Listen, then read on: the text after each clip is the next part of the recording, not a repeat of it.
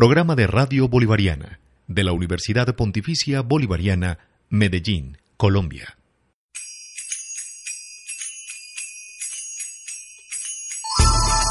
En Radio Bolivariana presentamos Relatos frente al espejo. Un viaje en el tiempo por las culturas.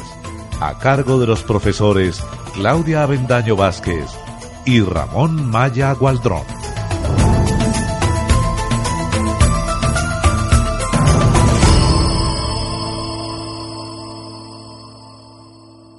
Reciban un saludo muy cordial, queridos amigos, para que en este programa, Relatos frente al espejo, su programa, tengamos una conversación hoy sobre un tema que consideramos que es como muy importante desde lo humano, desde lo cultural, también como desde lo espiritual, incluso desde esos asuntos que son como un poco o muy etéreos que tienen que ver con el asunto de los espíritus, las brujas, las presencias y también, por supuesto, todo lo que tiene que ver con lo material y es el tema de la cocina, pero el tema de la cocina en relación con el tema del amor.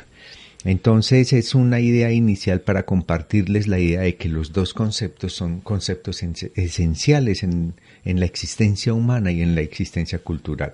La cocina como el asunto que nos determina en la subsistencia, es decir, como seres humanos precisamos estar comiendo prácticamente todo el día. Entonces nuestra relación con la comida es un asunto no solamente cotidiano, sino permanente. Y por supuesto, eh, cuando no lo tenemos, entonces vienen las grandes dificultades, no solo para el tema de la salud, sino las grandes dificultades para los pueblos cuando no pueden eh, disponer de la suficiente comida. Y el tema del amor que querámoslos o no queramos o no lo queramos es un asunto también esencial en la existencia. Nos toca, nos atraviesa y claro, existen diversidades de concepciones sobre el asunto del amor. Yo voy a exponer una, el amor entendido como un asunto de cultura, de sociedad, el amor como, digámoslo así, el mensaje que se nos da para que vivamos bien. Entonces, estaremos hablando del tema de la cocina y del tema del amor y quisiera todavía ampliar un asuntico en el tema de la cocina. Creo que es claro que las relaciones culturales y las relaciones sociales durante toda la historia, incluso desde épocas muy antiguas en la que el hombre no había logrado desarrollar, por ejemplo, de manera muy clara el tema de la ciudad, la cocina va definiendo la estructura cultural y la estructura social de un pueblo. O sea, nos vincula y desde ella se generan muchos asuntos que tienen que ver con la jerarquía, con el poder, con lo sagrado, entonces cuando estamos hablando de la cocina no estamos hablando de un asunto insignificante y por supuesto todos lo sabemos que cuando estamos hablando del amor posiblemente estamos hablando de la energía que mueve el mundo. Relacionar el amor y la cocina puede parecer un poco sorprendente, sin embargo, comer, beber y amar tienen unas condiciones muy particulares, son necesarias para que sobrevivamos, pero no solamente para sobrevivir, digamos, de manera biológica, sino también de manera espiritual, de manera sensible. El comer, el beber y el amar producen unas sensaciones bastante semejantes. Algunos de los científicos del mundo contemporáneo afirman que estas tres cosas estimulan nuestro cerebelo, esa parte de nuestro cráneo que está, ese pedazo que podríamos llamar que está debajo de nuestros dos lóbulos cerebrales, que genera toda una gran cantidad de sustancias. Lo han llamado el laboratorio químico. Parece ser que cuando comemos, bebemos o cuando estamos enamorados, muchas de las producciones que allí se dan, como las serotoninas, las endorfinas, son de las mismas. O sea, hay tanto placer como cuando se satisface el hambre, como hay tanto placer cuando se ve el rostro de la persona amada o del ser amado. La relación entonces no solamente es química, bioquímica, sino que también es sensible y también tiene que ver con el estómago. Muchas personas dicen que sienten agonía cuando tienen hambre, que se siente como una especie de vacío, como algo que falta, como si se pegara el estómago contra el espinazo, dirán de una manera bastante coloquial. Y muchos dicen, cuando se tiene una angustia de amor, se siente el estómago vacío, se siente como algo que falta allí, como si se pegara también el estómago del espinazo. También se dice que se siente sienten mariposas en el estómago. Esas mariposas cuando se ve a la persona amada de la cual estamos enamorados, o cuando se ve un platillo exquisito y tenemos hambre, o cuando tenemos mucha sed y vemos una bebida que está completamente fría y que parece destilar una frescura muy atractiva. Parece como si el estómago fuera responsable de las tres cosas, de amar, el deseo de beber y el deseo de comer. Sin embargo, también hay que pensarlo desde otra perspectiva, como lo estaba diciendo Ramón. La evolución de cómo comemos tendrá que ver también con la evolución de nuestros sentimientos, de nuestra complejidad al relacionarnos con los demás. Para muchos, especialmente para muchos antropólogos, se afirma que pasar de comer los productos, digamos, crudos, nos va a permitir tres cosas esencialmente. Cuando comemos los productos crudos, por ejemplo, todo era crudo, teníamos que invertir muchísimo más tiempo en masticar, declutir y hacer la digestión. Se supone que los procesos eran mucho más lentos, requerían de una concentración muchísimo mayor y todo el cuerpo estaba volcado a ese proceso de alimentarse. En cambio, cuando aparece el fuego y empezamos a cocinar los alimentos, empezamos a crear espacios no solamente de encuentro alrededor del fuego para cocinar, sino que también creamos unos espacios de tiempo, porque fundamentalmente con la cocción de los alimentos, estos son mucho más fáciles de digerir. Y cuando son más fáciles de digerir, pues tenemos una especie de satisfacción que nos permite conversar mientras comemos, pero también conversar mientras los fabricamos. Esa conversación, esos diálogos, hacen que nuestra mente se, se haya vaya volviendo más, más compleja cada día. Y al volverse más compleja, nuestras relaciones con los demás también lo son. Y no solamente son complejas, sino que empezamos a elaborarlas más. Y dentro de esa elaboración empiezan a aparecer sentimientos más profundos, como lo son el amor. La evolución entonces del ser humano tendrá que ver mucho de pasar de la comida, de alimentos crudos, a pasar a comer los alimentos procesados. Cambian los sabores, cambian las perspectivas, cambian los espacios y los tiempos. Se da espacio para la conversación y en esos espacios surge el amor. Y es muy importante que aclaremos que hay dos cosas allí para tener, digamos, como en el pensamiento y para reflexionar sobre ellas. La primera, pues, es lo que los antropólogos nos han enseñado desde siempre y podríamos expresarlo de la siguiente manera. Somos lo que comemos. Es decir, de alguna manera aquello que comemos ejerce en nuestro organismo una influencia fuerte y eso pues como nos determina. Lo explico con un ejemplo. Tomar comidas muy pesadas sobre mediodía en los países mediterráneos pues invita indiscutiblemente a la siesta y por eso cuando miramos esas culturas los vemos completamente apagados hacia mitad de día y primera parte de la tarde, porque claro, están durmiendo la siesta. Sería muy difícil pues con ese estilo de comidas, pastas, por ejemplo, vinos, quesos, carnes, poder entonces seguir la rutina común y corriente. Sin embargo, pues claro, hay otras culturas, y estoy pensando, por ejemplo, en los japoneses o en los nórdicos, en donde las formas de comida son mucho más livianas, digámoslo así, pescados o productos del mar, y entonces sobre mediodía, pues prácticamente continúan la rutina igual. Eso pues no va a señalar que unos sean buenos y otros sean malos. Lo que sí es claro es que uno tiene sus preferencias precisamente por la cultura a la que pertenece, y yo específicamente prefiero lo latino, ¿no es cierto? Prefiero ese tipo de comidas como los quesos y los vinos y hacer una muy buena siesta. Eso pues entonces sí me hace muy feliz siendo latino. Y también los antropólogos y los historiadores nos han permitido entender, va bueno, y lo otro que quería decirles, que la otra gran, digamos, como percepción del tema de la cocina es no solamente lo que comemos, sino cómo lo comemos. Eso es hoy una cosa muy clara para todos nosotros, que no se trata como de devorar la comida, porque eso pues nos hace como mucho daño, sino que se trata de comer con cuidado en el sentido de comer despacio y algún gran médico eh, europeo en estos días estaba conmemorando pues un aniversario de su muerte, ahora se me escapa el nombre, más adelante. Lo estaré recordando, Mm, se hizo muy famoso porque le enseñó a sus pacientes a que tenían que masticar mucho y masticar con cuidado. Y eso ha transformado pues como la vida de muchas personas. Y específicamente en el relato que se hace de este médico personalidades por ejemplo como Franz Kafka eh, lo práctico y eso dio en su vida pues como unos frutos bastante buenos y como les decía hace un segundo claro y cuando exploramos el origen del hombre lo encontramos muy determinado por la necesidad de alimentación.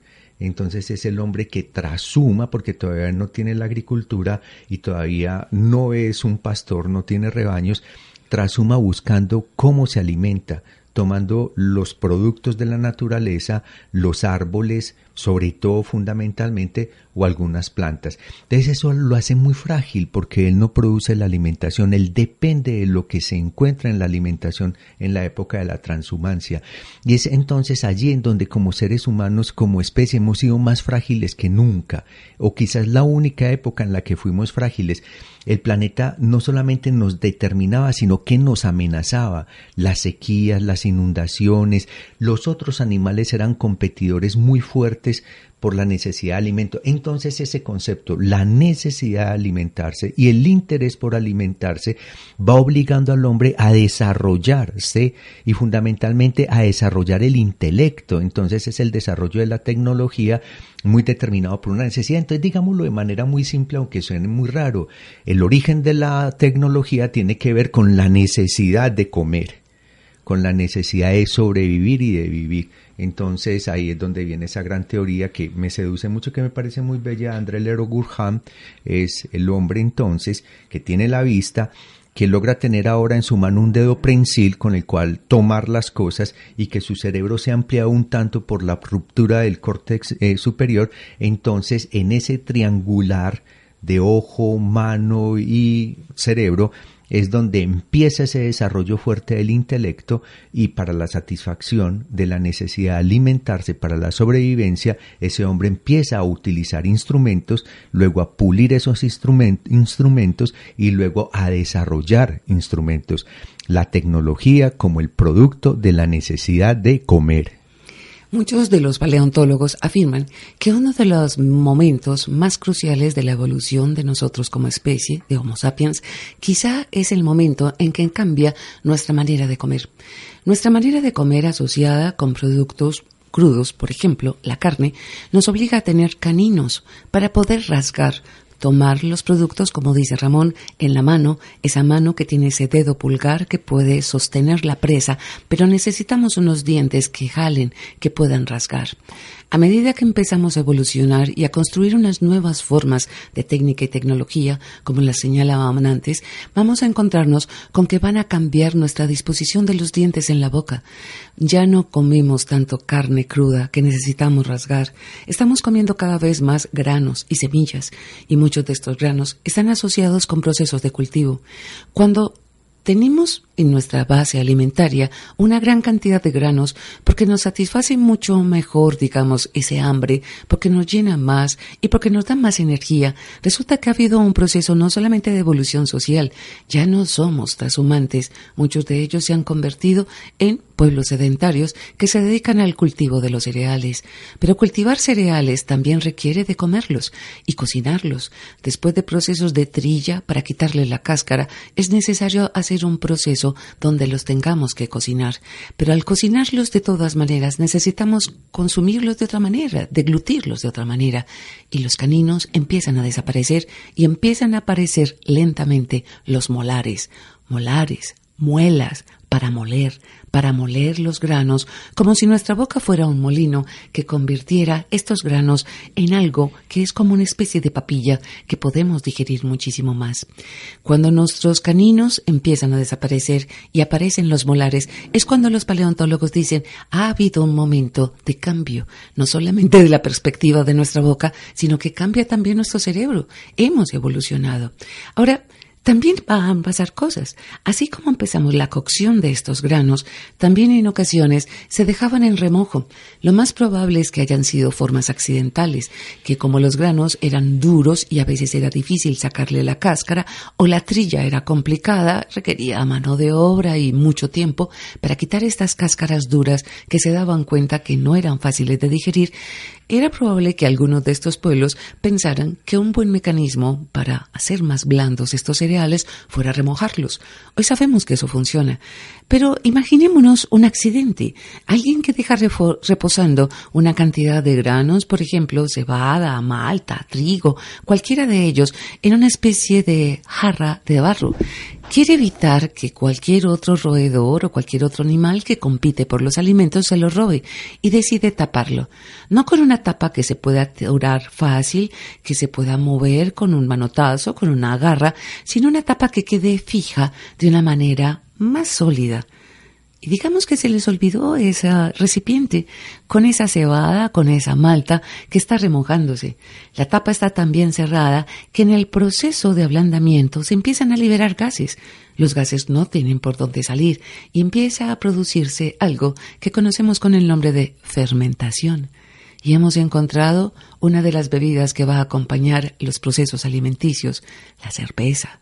Pero los procesos de destilación después nos llevarán desde estos mismos cereales a construir aguas de vida, beata, como las llamaron los celtas, estas aguas de vida o aguas ardientes que terminarán siendo hasta el día de hoy de los más apreciados whiskies que se producen desde los cereales y en procesos de este tipo de destilaciones.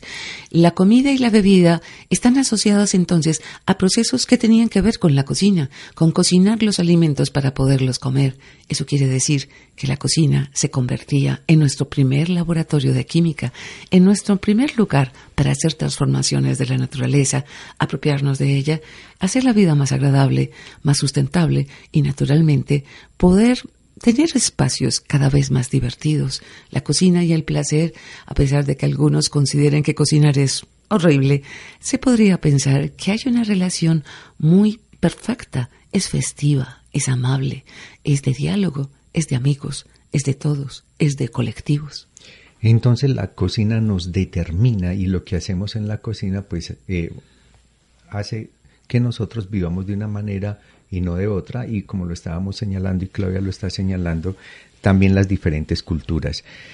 Es claro entonces que cuando seguimos revisando como los procesos del origen del ser humano como un ser social, pues Claudia lo ha planteado, el tema de la necesidad de comer genera pues como unas características muy especiales sobre la cultura. Entonces pensemos en esto. Eh, los primeros hombres que no eran hombres que cosecharan, eh, tenían que ir a cazar para tener carne y los animales eran de ese periodo megalítico, pues de ese periodo en que eran gigantes especies, por ejemplo el mamut, el dientes de sables, o animales realmente pues como muy grandes, eh, y a ellos les correspondió organizarse de manera muy efectiva para poder dar cacería, por ejemplo, a un mamut. Entonces allí estamos viendo que la necesidad de comer determina una organización y una organización que tiene un proyecto, cazar al mamut. Entonces eso exige unos diálogos entre los hombres. Eso exige la definición de unas jerarquías basados, por ejemplo, como en las destrezas y en la capacidad de comunicarse con los otros muy fuerte.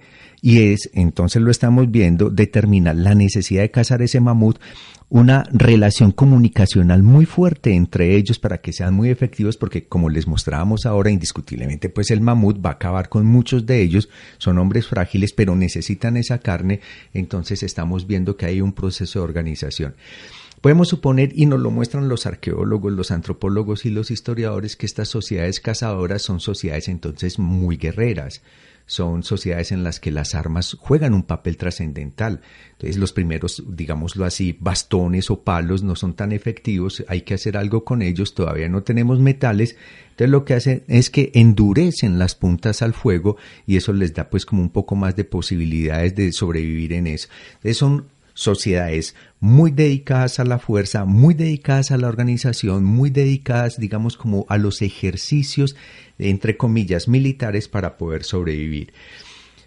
Creo que ahí podemos explicar por qué nuestras sociedades contemporáneas tienen tanta relación con el tema de las armas y tanto deseo del ejercicio militar y de la fuerza y nos seducen tanto las películas de guerra y pensamos tanto en los valerosos, en los que se enfrentan y casi todo lo que rodea nuestra existencia tiene que ver con enfrentamiento y tiene que ver con guerra.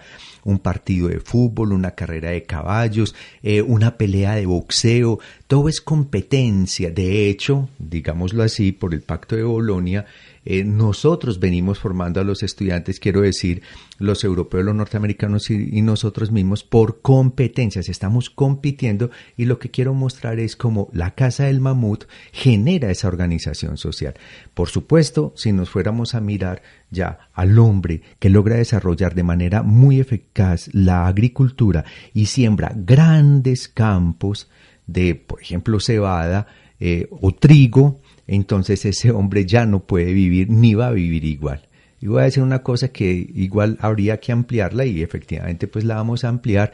Entonces allí ya no estaríamos hablando de guerreros cazadores, sino que estaríamos hablando como de campesinos muy esclavizados por la tierra y por sus amos para que el trigo no se pierda y para que el trigo produzca. Y recuerdo ahora que en la época más próspera del Imperio Romano, la gran sobrevivencia de esos emperadores y esas legiones romanas era el trigo de Egipto.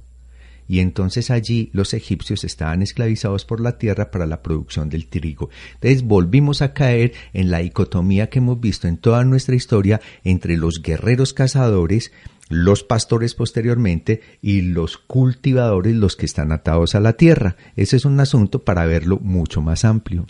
Y estos dos procesos están ligados necesariamente al comer, al beber y también a las relaciones afectivas. Entonces, ¿podríamos pensar que hay unas relaciones afectivas distintas entre los cazadores a las relaciones afectivas del campesino agricultor?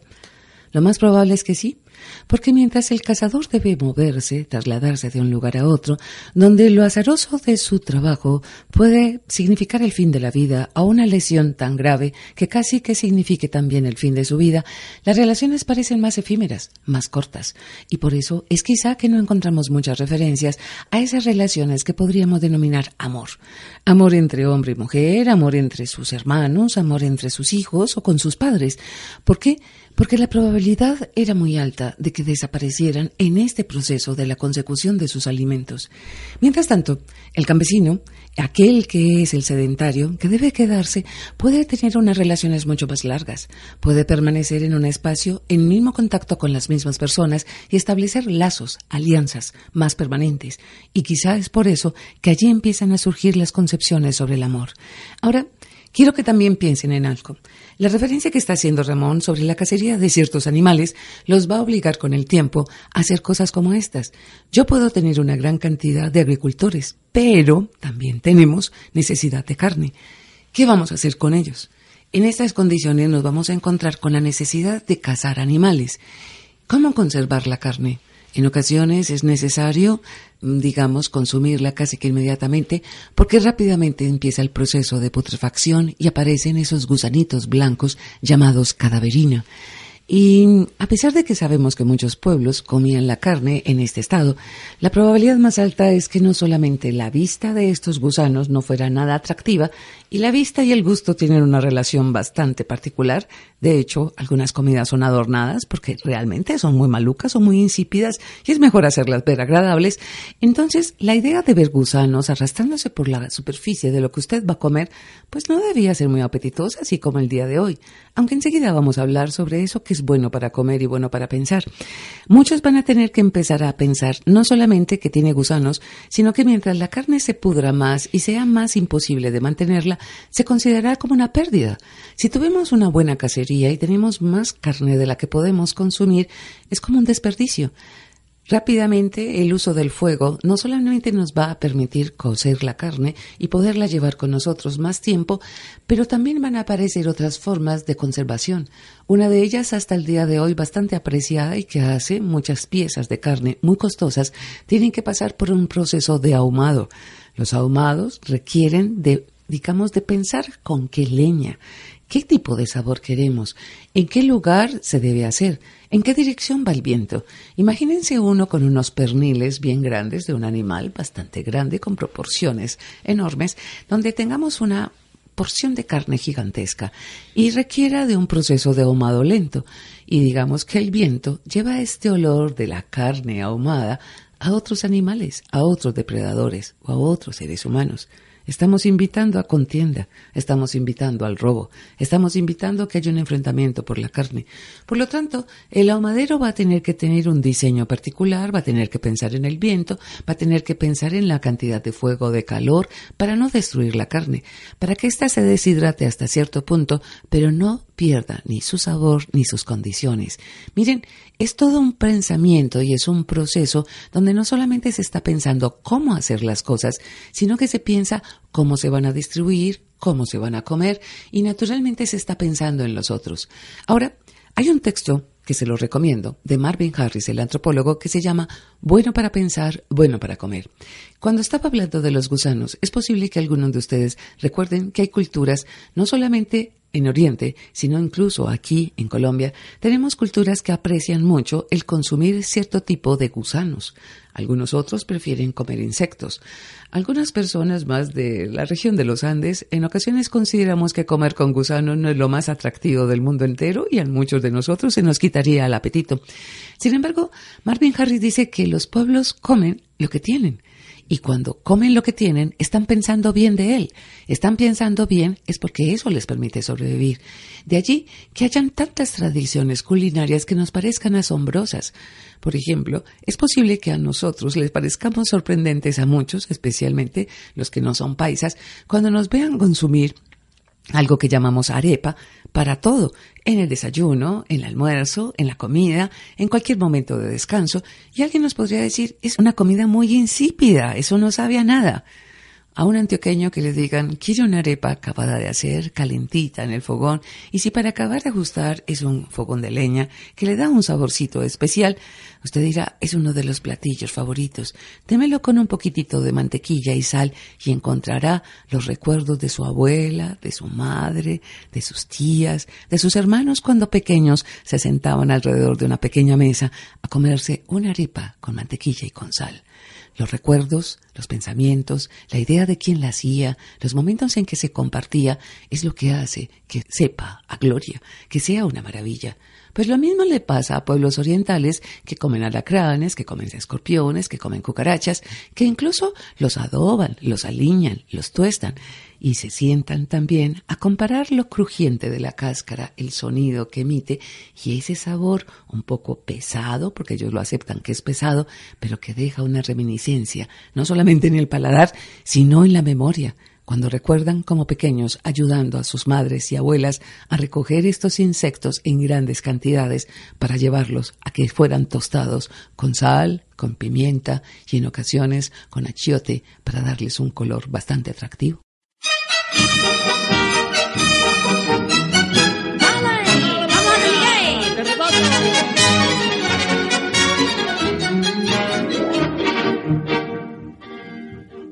Huyendo de los civiles, un gitano del Persier, sin cálculo y sin compina, entonces vino a caer. Y en un corra de gallina, ¿y qué es lo que allí encontró? Pues una pavita fina que a un pavo la hacía amor. Saltó la tapia es gitano, con muchísimo talento. Y sin que se diera cuenta, con un gallo estaba dentro. y a los dos los cogió con los dos cenajos. Y gitano a su costilla, de esta manera la flor. Échale guindas al pavo, ella, le guindas al pavo que yo le echaré a la azúcar, canela y clavo. Que yo le echaré a la pava, azúcar, canela y clavo.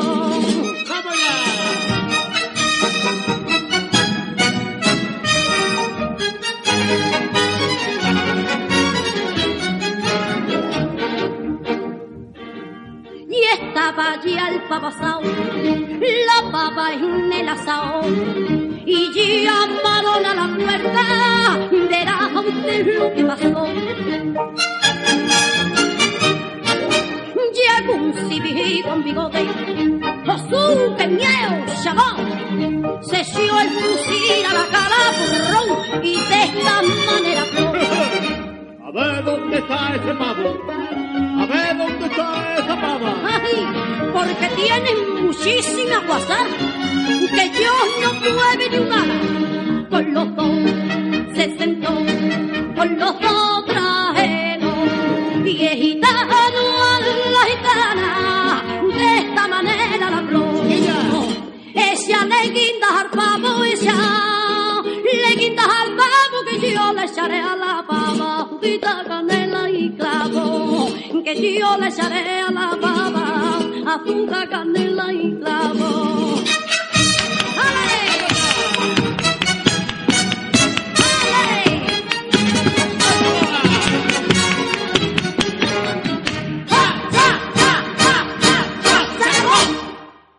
Nosotros los seres humanos pues venimos a ser todos iguales porque tenemos el mismo gusto, tenemos el mismo placer del recuerdo de la cocina, de cuando la mamá hacía la comida y entonces en estas culturas nuestras ese calorcito de la arepa, ese sabor del maíz asado y en otras culturas como lo está planteando Claudia, entonces suponemos que los niños recuerdan con mucha alegría ese saborcito de los insectos que la mamá les está preparando ese calorcito.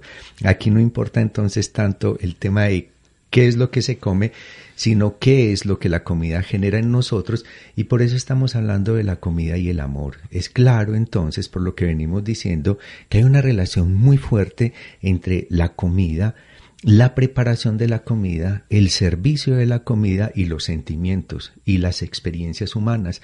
Y por eso entonces es, digamos, como patente que son asuntos que debemos mantener vinculados y que debemos pensar vinculados.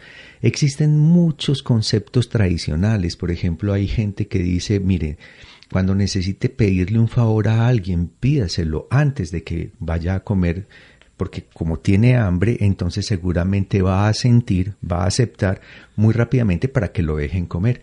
Mm, También hay quienes consideran que con una persona hay que hablar precisamente después de que come, que ya está tranquilo, que ya está reposado, que ya no está acelerado ni de mal genio y que podemos tener, digamos, más fácilmente su atención. Lo que sí es claro en este punto es que hay una relación entre el hambre y el genio. Tengo hambre, estoy de mal genio, estoy molesto, el mundo se me cierra, no quiero a nadie, pero como y como bien y posiblemente mi corazón se expande, estoy tranquilo, amo al universo entero.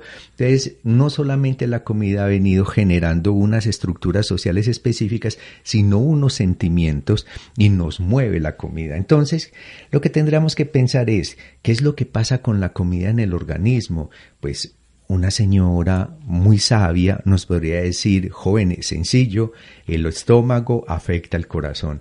Vamos a suponer que el amor está en el corazón. Claro que el amor también podría estar en el hígado, pues es un órgano tan importante como el corazón, dependemos absolutamente de él y genera, digamos, como mucho beneficio su buen funcionamiento para el cuerpo.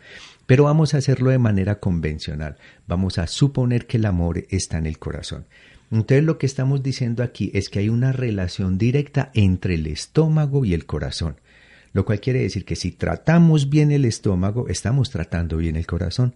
Si tratamos mal el estómago, estamos tratando mal el corazón. Si queremos enamorar a alguien, diría entonces también la tradición popular, entonces seduzcamos su estómago y estaremos ganando su corazón. Algo así como al corazón de un hombre se llega por el estómago. Es un asunto entonces que también uno lo ve reflejado en la historia. Es claro que, por ejemplo, los grandes banquetes se servían para lograr propósitos específicos. Entonces tenemos al rey, tenemos al embajador del otro reino y lo que hace es invitarlo al banquete, servirle la mejor comida y servírsela en viandas y no solamente una comida, sino una variedad de comidas y servirle vino y no solamente un vino, sino especies y diferentes formas de vino. Y entonces lo que está haciendo es a través del estómago llegando al corazón de ese embajador para que ese embajador se ponga en sintonía con él y así el rey poder, poder lograr lo que quiere. Y lo vemos constante y permanentemente pues en toda la historia de la humanidad. De hecho nuestras grandes religiones tienen que ver mucho con la comida. El cristianismo por ejemplo es esencial. El tema del pan y del vino que son formas esenciales de alimentación, la vida, mantener la vida.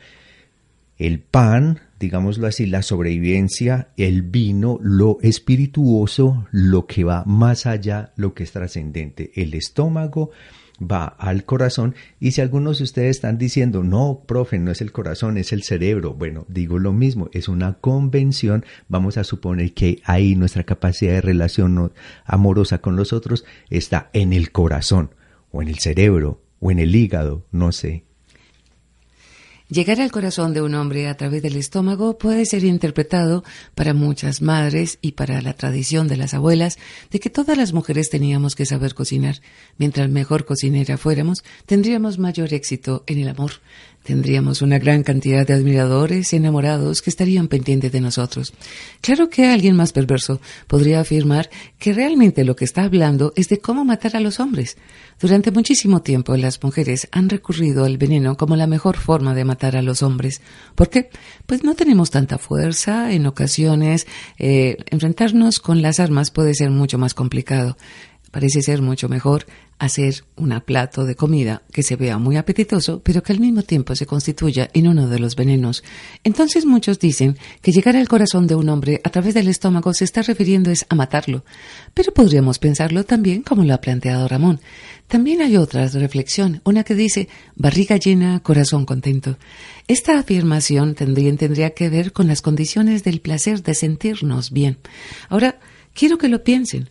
A lo largo de la vida, como lo dice Ramón, hemos evolucionado y hemos cambiado nuestras prácticas alimenticias. Sin embargo, todavía seguimos haciendo una asociación muy clara entre la salud y lo que comemos.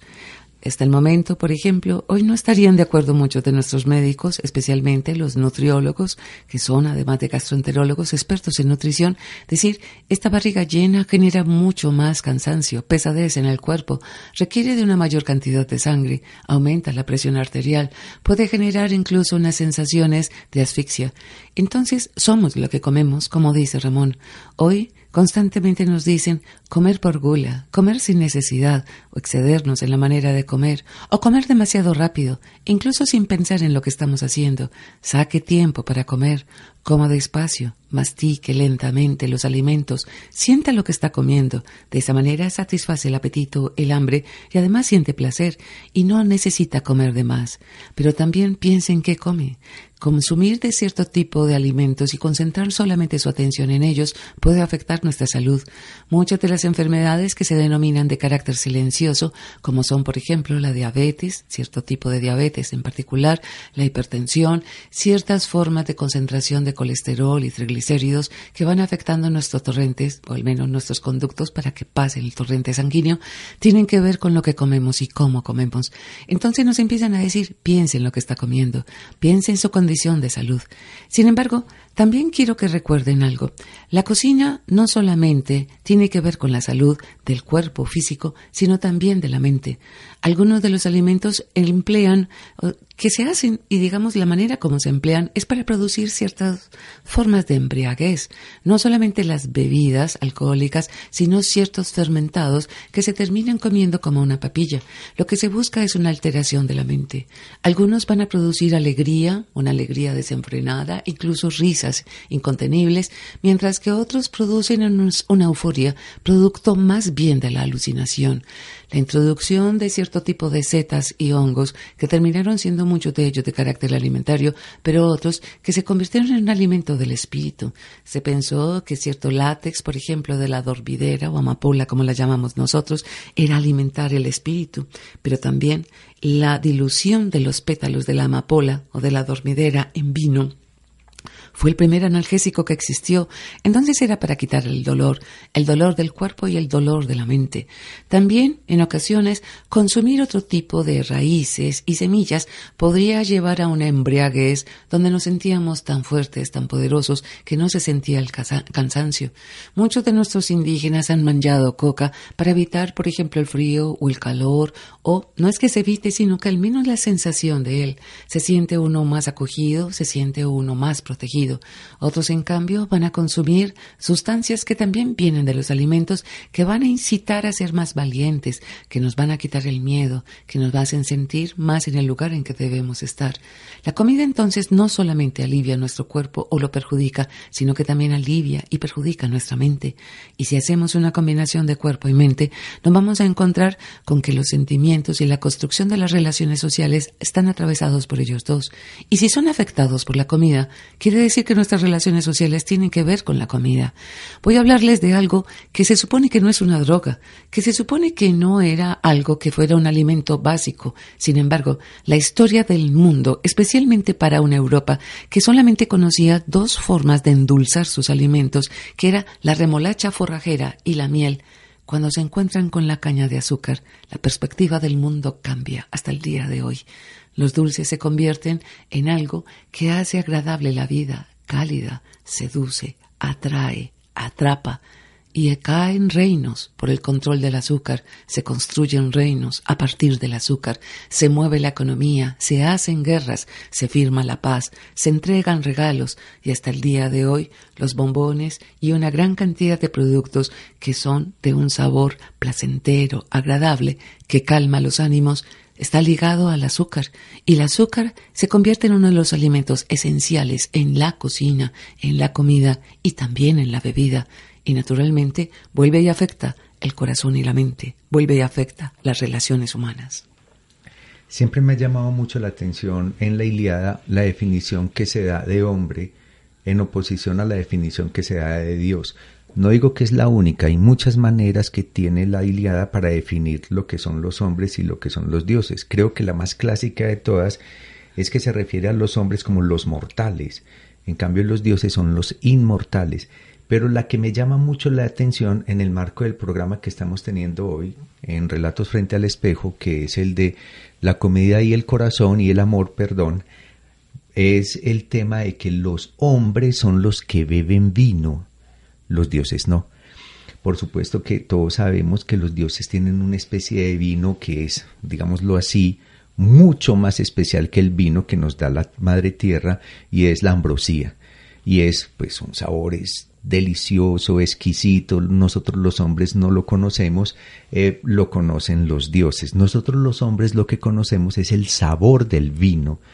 Es claro el papel que ha jugado este elemento en la existencia humana y fundamentalmente en la existencia de Occidente, pues es muy difícil pensar en el pueblo griego y no pensar en el vino, o los romanos, o los franceses, o los españoles, o pensar en los chilenos y en los argentinos. Eh, por el contrario, pues no es tan común pensar en eh, los alemanes y el vino, más bien uno piensa en la cebada cuando piensan los alemanes, los alemanes y la cerveza, pero bueno, es un asunto también parecido, es una bebida fermentada y el vino, volviendo a la historia de la Iliada, nos determina como hombres. Creo que hay una experimentación en la cocina que genera unas formas muy específicas de vivir. Ya dijimos entonces que hacer un buen alimento o como dice Claudia, tener en cuenta ese elemento esencial en la historia de la humanidad y sobre todo en, relación con América, que es el azúcar. Tener en cuenta el azúcar es generar unas relaciones muy especiales y específicas con las personas. El experimentar en la cocina es, como lo decía también ahora Claudia, una nueva forma de la química y ese experimentar genera desarrollo intelectual, genera desarrollo científico, genera también un desarrollo no solamente individual, sino que genera un desarrollo social. Incluso entonces podríamos afirmar que hasta el día de hoy toda esa capacidad de experimentación en la cocina, mezclar productos, mira cómo reaccionan los productos, generar nuevos sabores, es un reto que mantiene el desarrollo de la ciencia también en un movimiento muy interesante. Por lo tanto, los estoy, invitando a que piensen seriamente que cuando estamos hablando de desarrollo de tecnología, no solamente estamos hablando de algoritmos o estamos hablando de instrumentos, sino que estamos hablando de la capacidad que tenemos de generar con aquello que tenemos, en este caso asuntos como el vino, el queso, los cereales, relaciones que generan formas eh, de alimentos que nos gustan mucho y que nos ponen a vivir de una manera determinada, porque lo que sí es claro es que sigue siendo muy fuerte el axioma de somos lo que comemos. Pero lo que sí no podemos permitir, y es una recomendación pues como muy especial que les hacemos, es que empecemos a habitar esa idea de manera fanática, porque uno lo ve mucho en el mundo contemporáneo. Entonces la gente, si me permiten una pequeña reflexión en este sentido, no se responsabiliza tanto de lo que hace, sino de lo que come, como si lo que come le generara la manera de comportarse. Y eso no es verdad, ¿no es cierto? Somos responsables de lo que hacemos, comamos lo que comamos es muy claro pues lo que por ahí en el Evangelio se nos dice, eh, a uno no lo daña lo que viene de afuera, a uno lo daña lo que viene de adentro, le dice Jesús por ahí en algún momento a los eh, apóstoles. Seguramente muchos no estarán de acuerdo con esta idea, pero lo que me parece a mí es que no es el alimento el que nos determina. El alimento, como si lo hemos querido mostrar en este programa, genera unas formas específicas de relación y de comportamiento, pero el tema no está en el alimento, sino que está en nosotros. ¿Por qué hago la reflexión? Porque sentimos que se ha desatado una industria impresionante en relación con el tema del alimento que ha terminado, pienso yo, y es una opinión, pues no es una verdad de apuño, es una, opinión que mm, termina manipulando a mucha gente. Entonces uno ve gente que de verdad se transforma, que cambia el color de la piel, que empieza a perder, digamos, como ciertas capacidades, porque se entregó al tema del alimento como si fuera una religión, como si fuera un asunto en el que está buscando un sentido. Y no quiero decir entonces que podamos comer todo y que tengamos que comer todo, no quiero decir tampoco que los alimentos no nos afecten, por supuesto que no es lo mismo comer ciertos alimentos en la mañana y otros en la tarde, pero lo que sí percibe uno mucho en relación con los sentimientos y las maneras de pensar es que se ha desatado una industria cuya gran preocupación, en muy buena medida, no toda, pero sí mucha, en muy buena medida no es la salud y el gusto de la gente, sino hacer un negocio con el tema de la alimentación.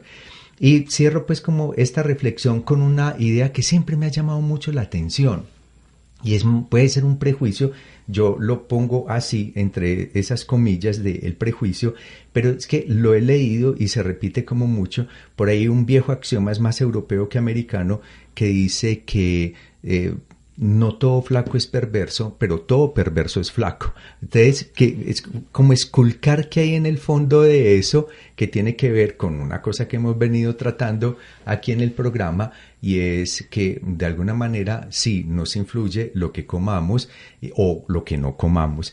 Eh, repito, pues, mm, el asunto de no todo flaco es perverso. Eso sí tiene que quedar claro. Muy bien.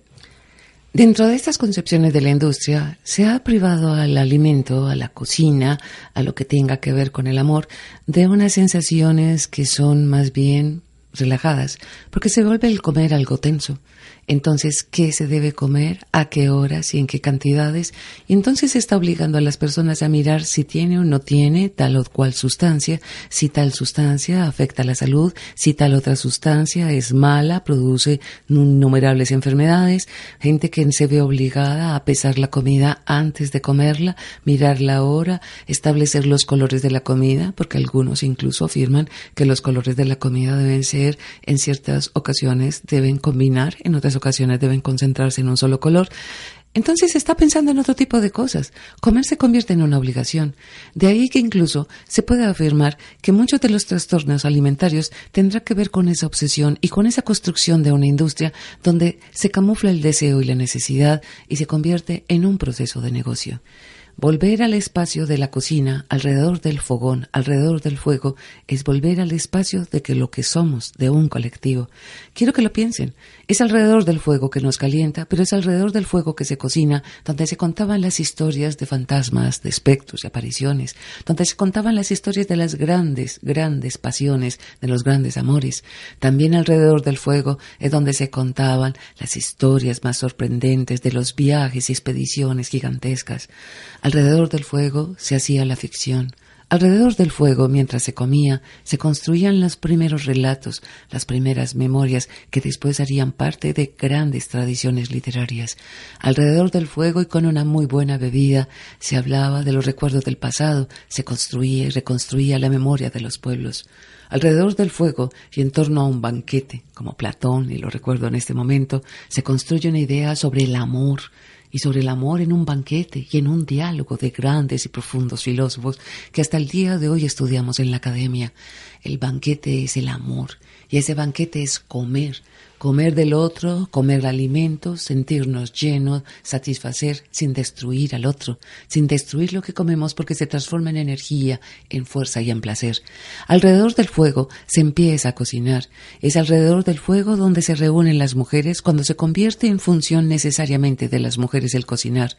Claro que con el tiempo algunos afirmarán que los mejores cocineros son los hombres, que son los mejores chefs, pero son las mujeres las que le van a enseñar a otras por tradición oral cómo se produce en los alimentos, cómo se conservan, cómo hacemos para que ciertos alimentos puedan durarnos para otras estaciones, cómo hacer potajes, mermeladas, compotas, cómo hacer carnes frías, embutidos, todos estamos pensando en la familia, estamos pensando en cómo alimentarlos en las épocas frías o en las épocas de verano, estamos pensando en cómo crear un excedente con mantequilla, con quesos, con una gran cantidad de construcciones, de gajaleas particulares para poder vender o para poder pagar incluso una buena parte de los impuestos de los tributos a punta de mantequilla y buenos quesos, o de cervezas, vinos o aguas ardientes.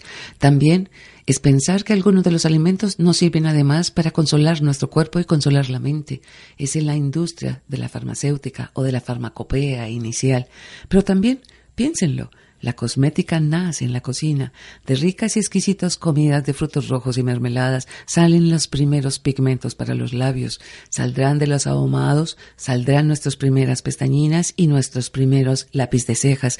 Entonces, la cosmética, la farmacopea, también la industria alimentaria, pero también incluso la industria de los venenos, de los tóxicos, va a salir de la cocina. La cocina es el espacio donde se construyen nuevas vidas, nuevos futuros, nuevas alianzas donde se descubren nuevas potencialidades. La cocina construye un elemento fundante de nuestras culturas. Muchas de las maneras para definir a las culturas es preguntarle qué lengua hablan, pero qué comen, cómo lo comen y cuándo lo comen, establecer cierto tipo de ritmo de comida, los instrumentos con que se comen. Usted ve a una persona comiendo con dos palillos e inmediatamente empieza a ubicar en una parte del hemisferio planetario a esas personas y a esa cultura que come con los palillos. Si por el contrario ve a personas metiendo en un plato común de por ejemplo, arroz y almendras, la mano derecha como si fuera una especie de cucharón donde hace una pequeña bolita en la mano, la aprieta sobre la palma y después la lleva con mucho cuidado a la boca, sabe dónde ubicarlos y empieza a ubicarlos incluso en relación a una religión del Islam, pero muchos de ellos no comen así, pero van a comer en el norte de África y en ciertas regiones del Medio Oriente. El uso del tenedor, del cuchillo y la tarja para partir las cosas. Usar el tenedor en la mano derecha o en la mano izquierda izquierda dirá si eres europeo o si eres norteamericano. El uso entonces de los instrumentos, la manera como comemos, la comida que se hace para las fiestas y aniversarios especiales, habla de nuestra cultura. Hablar de tamales o de un pernil o hablar de un sancocho o hablar de un ajiaco o hablar de unos muy buenos frijoles, van a empezar a hablarnos de otras condiciones, de otras particularidades, de familias, de culturas, de tradiciones, de memorias, de pervivencias y de lo que somos, de lo que nos constituye como seres humanos. Y volvamos un tanto al tema del arte, pues, porque como lo está planteando Claudia, el tema de la cocina es un arte y es un arte que está muy mezclado con el asunto de la investigación y de la experimentación. Y volvamos al asunto del vino, pues a mí me llama mucho la atención que los dioses no, no necesitan el vino. Entonces voy a hacer también una propuesta como muy particular. Eso quiere decir que los hombres que no consumen vino son como dioses. En el mundo griego, pues más o menos la respuesta sería algo como sí. Pero también todo el, el, tema del vino es un arte. La enología, por ejemplo, en el mundo contemporáneo y en un país como Colombia tiene un gran desarrollo y ese gran desarrollo genera una cosa que es muy importante para la vida humana, es la alegría. La alegría entonces como una gran posibilidad y pues, también hay que decirlo, eh, no se trata como el asunto en términos de exageración porque ese también es un tema muy relacionado con el de la cocina. Los alimentos serían malos en términos de exageración, todos ellos, los vinos también o las aguas ardientes, como dice Claudia.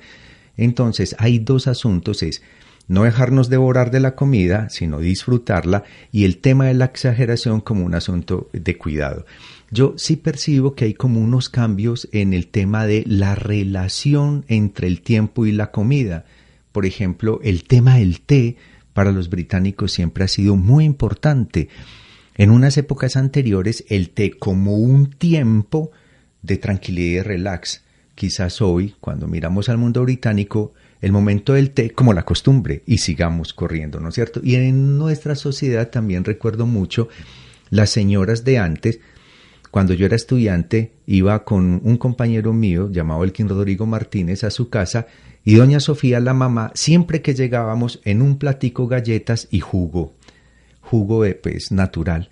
Entonces, muchos años después me encontré a doña Sofía y me decía, Ramón Arturo, me acuerdo, del jugo y las galletitas. Y eso era un asunto sagrado en las casas, ¿no es cierto? Uno llegaba, pasaba a la sala y lo primero que le ofrecían a uno era eso, comida. Y esa comida generalmente eran eso, dulces, galletitas, jugo o la copita de vino. Y creo que si revisamos la mayoría de las culturas humanas tienen que ver con eso y de hecho es de muy antiguo y referenciado en textos que culturalmente y religiosamente son muy importantes para nosotros. Abraham, cuando ve llegar a los tres individuos, lo que hace es preparar la mejor comida que tiene para ofrecérselas a ellos. Entonces hay un elemento de la comida que cultural y humanamente es muy bello y es muy importante y es el de la hospitalidad la hospitalidad como la gran clave de relación humana que tiene su origen en la cocina y que llega al corazón como esa convención que tenemos del asunto del amor. Comer, beber, ¿son una necesidad? Sí, correcto, son una necesidad. Pero comer bien, beber bien, es una condición del placer, una condición de la satisfacción, de las sensaciones, del placer hedónico. Pero comer y beber solo no es igual a comer y beber con otros. La comida y la bebida funcionan con los demás. Y esa relación es de amor, es de amistad. Incluso muchos médicos recomiendan no coma solo, coma acompañado y comerá mejor. Las cosas sabrán mucho mejor y su cuerpo las aprovechará mucho mejor. He ahí la relación entre el amor y la cocina.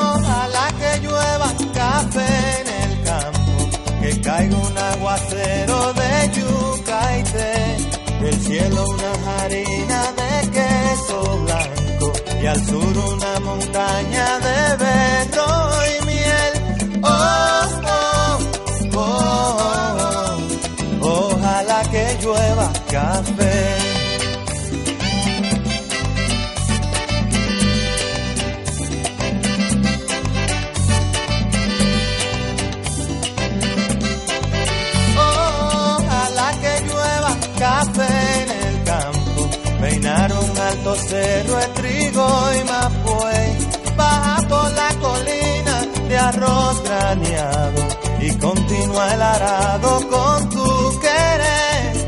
Oh, oh, oh, Ojalá el otoño en vez de hojas secas vista mi cosecha y sale. Sembra una llanura de batata y fresas ojalá que llueva café. Pa' que en el no se sufra tanto Ojalá que llueva café en el campo.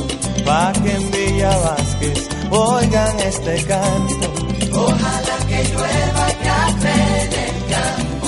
Ojalá que llueva, ojalá que llueva y hombre. Ojalá que llueva ojalá que llueva café.